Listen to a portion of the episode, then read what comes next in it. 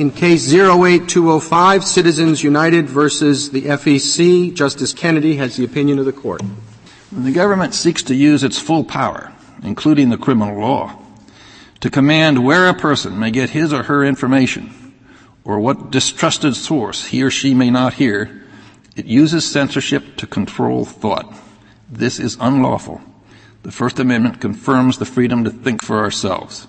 On numerous occasions, we have recognize Congress' legitimate interest in preventing the money that is spent on elections from exerting undue influence on an officeholder's judgment and creating the appearance of such influence. We reject that argument. We conclude that those precedents now must be re-examined. The resulting transparency enables the electorate to make informed decisions and give proper weight to different speakers and different messages. The judgment of the district court is reversed. The case is remanded for further proceedings consistent with this opinion.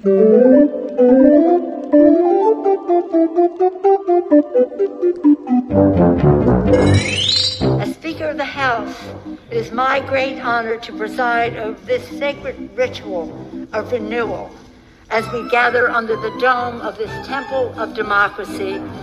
With partnership, but with purpose, I pass this great gavel of our government. Today, on these steps, we offer this contract as a first step towards renewing American civilization. You know, my father always told me it's not how you start, it's how you finish. And now we need to finish strong for the American people. You're listening to Two Ring Circus, a podcast about how Congress works and doesn't work, and why. I'm your host, Dr. Jack Miller, professor of American politics at Portland State University in sunny, rainy, rainbowy Portland, Oregon. In this episode, we look at the tug of war between Congress and the Supreme Court, examining how the power of the court has been used to limit congressional authority and analyzing the ways that important Supreme Court rulings have impacted congressional elections, the makeup of Congress, and the present day conflicts within the institution.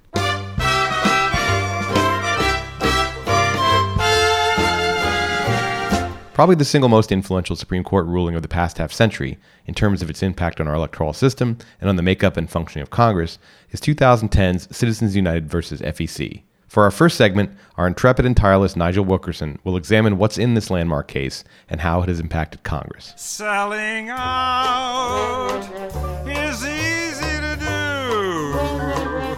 It's not so hard to find a buyer for you.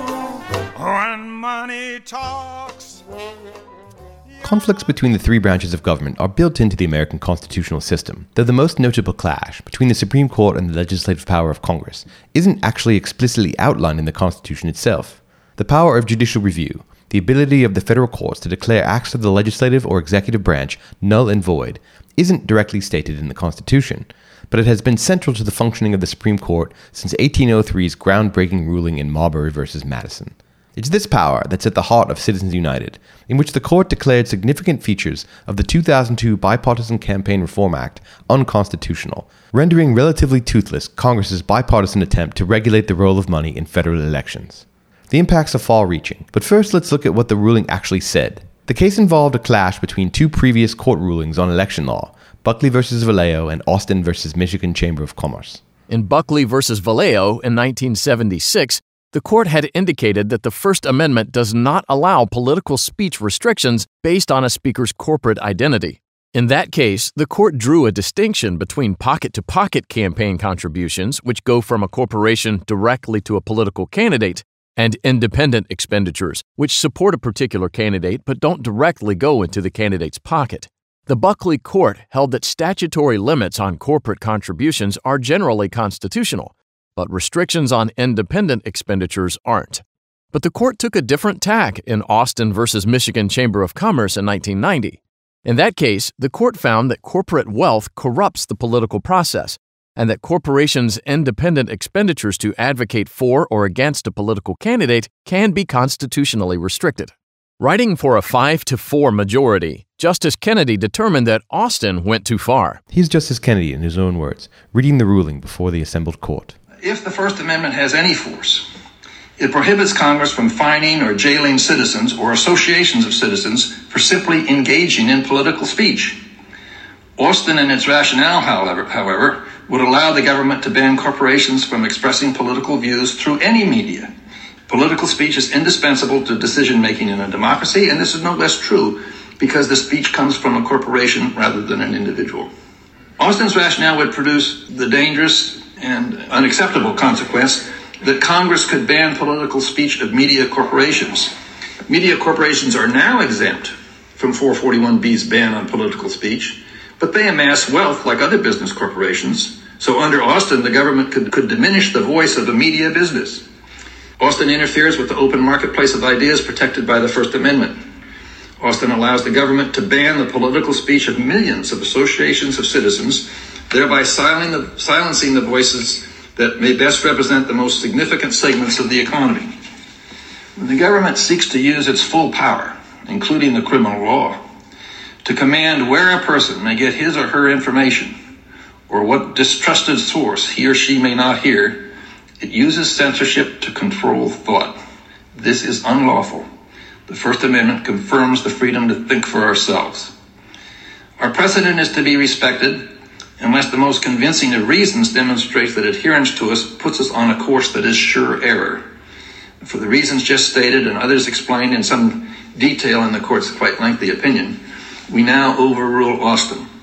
Austin was not well reasoned, experience has undermined it. We return to the principle set forth in our pre Austin line of cases that the government may not suppress political speech on the basis of the speaker's corporate identity. We should note that in the eyes of the legal system, a corporation isn't just a big company like Walmart or Google. In constitutional terms, a corporate entity is an association of individuals, often a non-profit one, potentially, like the Citizens United group itself, quite small. Although the ruling applies to all associations, including non-profits and unions, it's really the big money organizations, now known as super PACs, that have impacted American politics in the wake of the Citizens United ruling. These organizations, while still barred from making direct contributions to candidates' campaigns, can spend unlimited amounts of money on so called electioneering communications. That is, advertisements supporting and attacking particular candidates. I think the fact that more people are speaking out is a good thing for America, not a bad thing. What Citizens United basically did was level the playing field. Prior to Citizens United, if you were a company that owned a newspaper, you could say whatever you wanted to about any candidate, up to and including the day of the election, including endorsing one. But if you were a corporation that wasn't lucky enough to own a newspaper, you weren't. So all Citizens United basically did was to level the playing field for corporate America and for union America and say, you, like a media company, can participate, not in giving directly to candidates, that's still prohibited, and, and should be. I don't have any, any problem with that. But to independently express your views about anything in this country. Why shouldn't everybody be free to do that? And so I think it was a terrific decision. I don't think there's any uh, harmful consequences to come out of it. Everybody's free to have their fair say. That was then Senate Majority Leader Mitch McConnell speaking in 2011, a year after the Supreme Court handed down its ruling.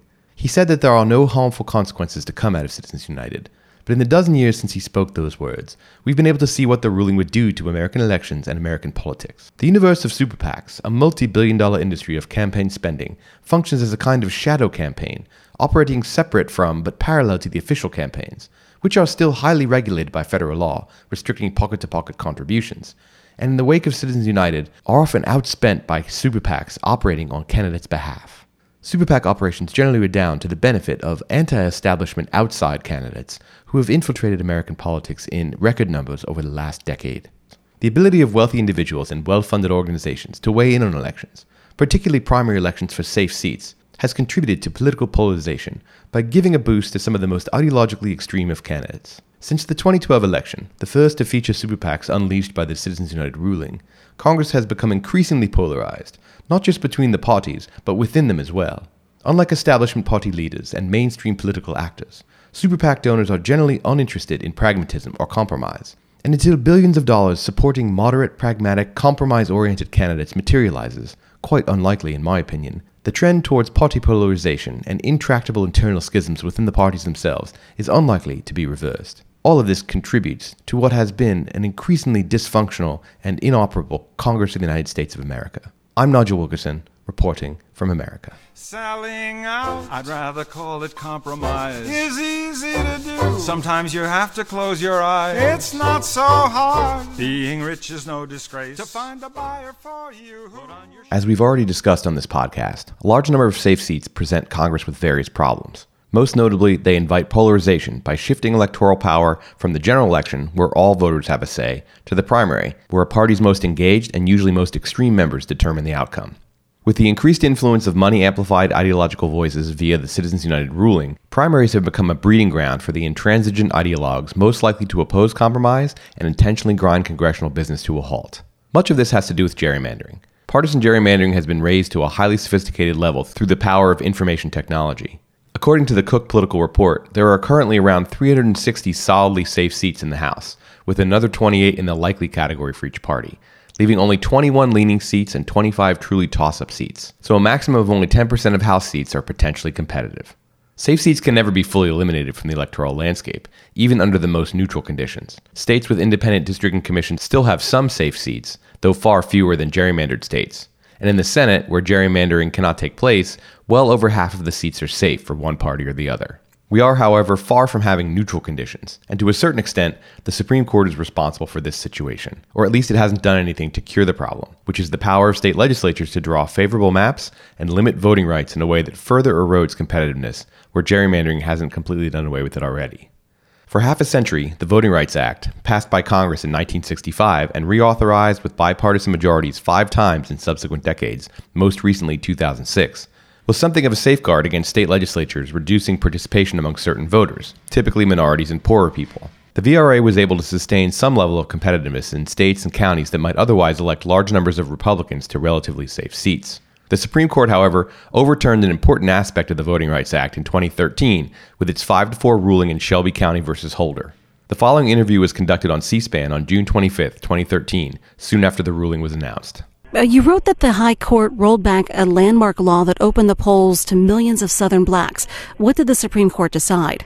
The, the, Supreme Court decided that a key part of the Voting Rights Act, the pre-clearance requirement, which requires uh, some states, about parts of 15 states, to submit any voting changes to, to Congress, that the pre-clearance requirements formula for determining which states are covered was unconstitutional because Congress didn't base that formula on current conditions. So, what does this mean for Congress? For Congress, it means that uh, the court left at least as a formal matter, left intact the Voting Act, the Voting Act rights uh, pre-clearance requirement, but it leaves it to Congress if it wants to, if if lawmakers uh, choose to, to go back and come up with a, a coverage formula that does um, uh, take into account current conditions. Justice uh, Ruth Bader Ginsburg wrote the, the 37 page dissenting opinion for the court. What does it say?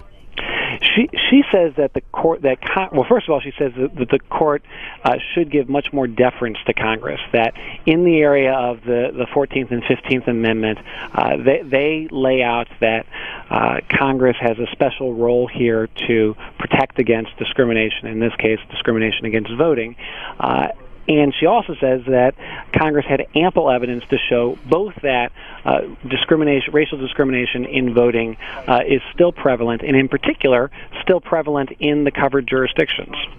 We've heard reaction from some lawmakers that say that the court's decision is judicial activism. What do they mean by that? What they mean is that the court struck down an act of Congress, did not defer, as uh, Justice Ginsburg uh, suggested, did not defer to Congress's findings that indeed the Voting Rights Act and the preclearance requirement is still necessary. Uh, you know, this sort of goes back to an era um, many decades ago when conservatives were accusing the, the Warren Court of judicial activism because they were striking down state and federal laws um, on, on other grounds. The Supreme Court's uh, decision had an immediate effect on at least one state. Uh, what happened there? Uh, that's Texas. Texas uh, has a voter ID law that the Justice Department stopped through the preclearance requirement, and um, uh, a, a, lower federal court um, said that, uh, that that that law could not go into effect. And today, the Attorney General of Texas, uh, Greg Abbott, said that the law would now go into effect uh, because the, the, court had struck down uh, the, the, the, coverage formula and the preclearance requirement. Greg Stohr is a Supreme Court reporter for Bloomberg News.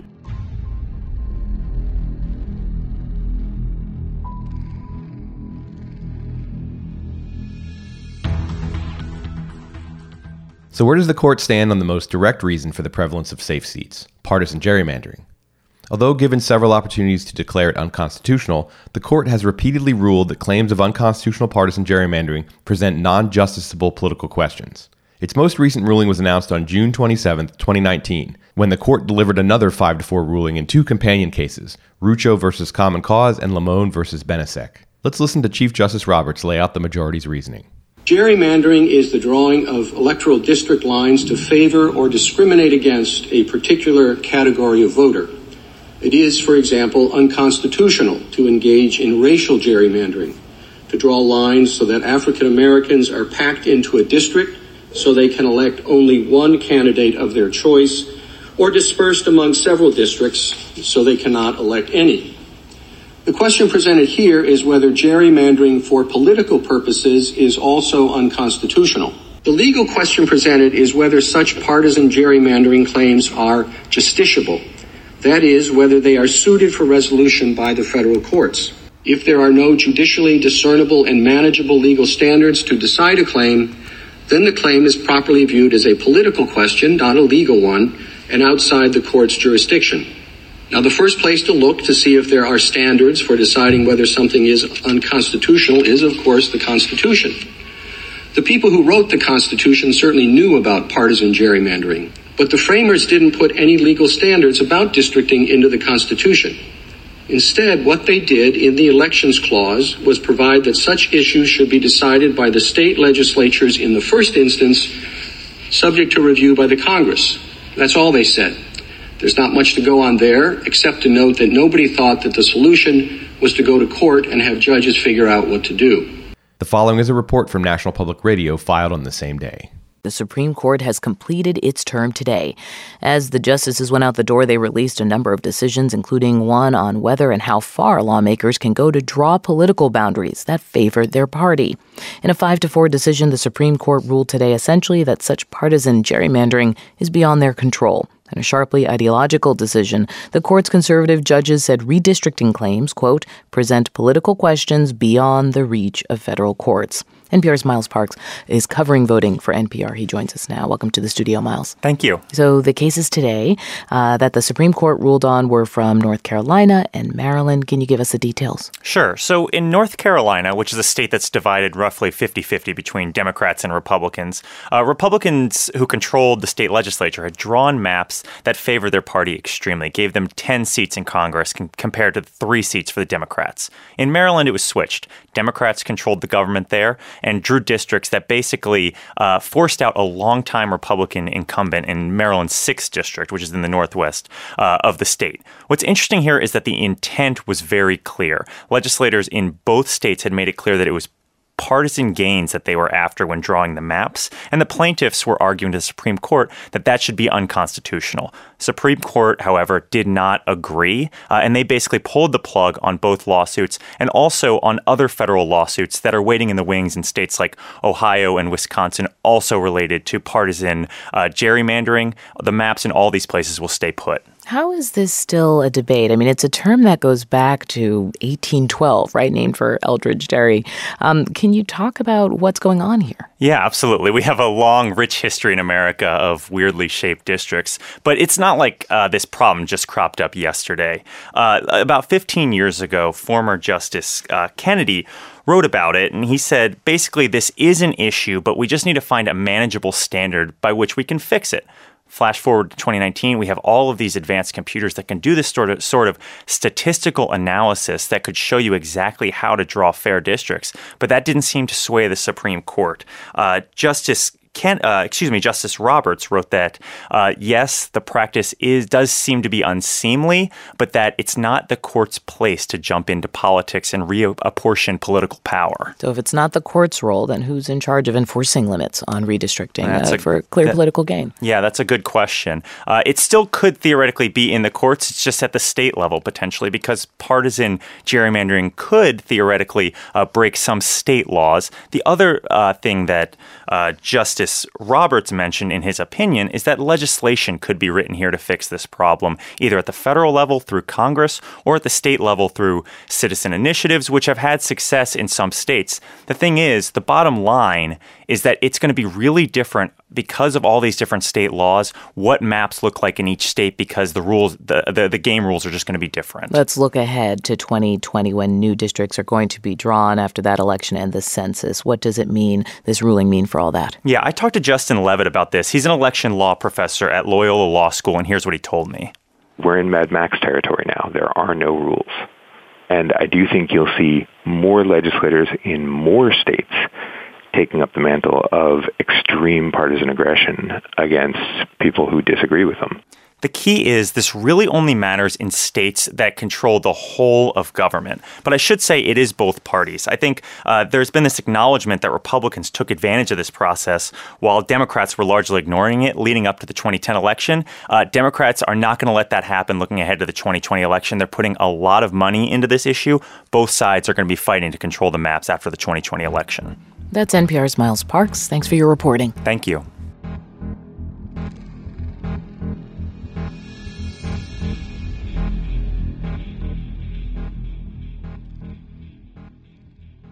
While Shelby versus Holder and Rucho versus Common Cause aren't the only cases where the court's rulings shape congressional elections, the combination of limiting congressional power under the Voting Rights Act and allowing states to engage in partisan gerrymandering without federal court intervention means that the rules of congressional elections are highly skewed towards the creation of safe seats. And the more safe seats there are in Congress, the more that highly partisan primary elections determine who sits in Congress. Combine that with Citizens United, and those safe seats are increasingly going to the highly ideological members of each party, underwritten by super PACs uninterested in compromise or pragmatism. This makes what's already an obstacle ridden bicameral legislative process nearly impossible to navigate. Well, that's it for episode 10 of Two Ring Circus. Thank you to C SPAN and NPR for their reports, and no thank you to the Supreme Court for its contributions to congressional dysfunction. Speaking of dysfunction, that's the subject of our next and final episode, Till Death Do Us Part. Until then, I'm Dr. Jack Miller. Thanks for listening. Money talks. It has a very soothing voice. You're under its spell. It's up to you to make the choice. Ah, but what do Before you you have know it, when there's nothing nothing left to to sell? You can't always break the rules. People who try are fools. When you get older, maybe then you will see. I've always found ideals don't take the place of meals.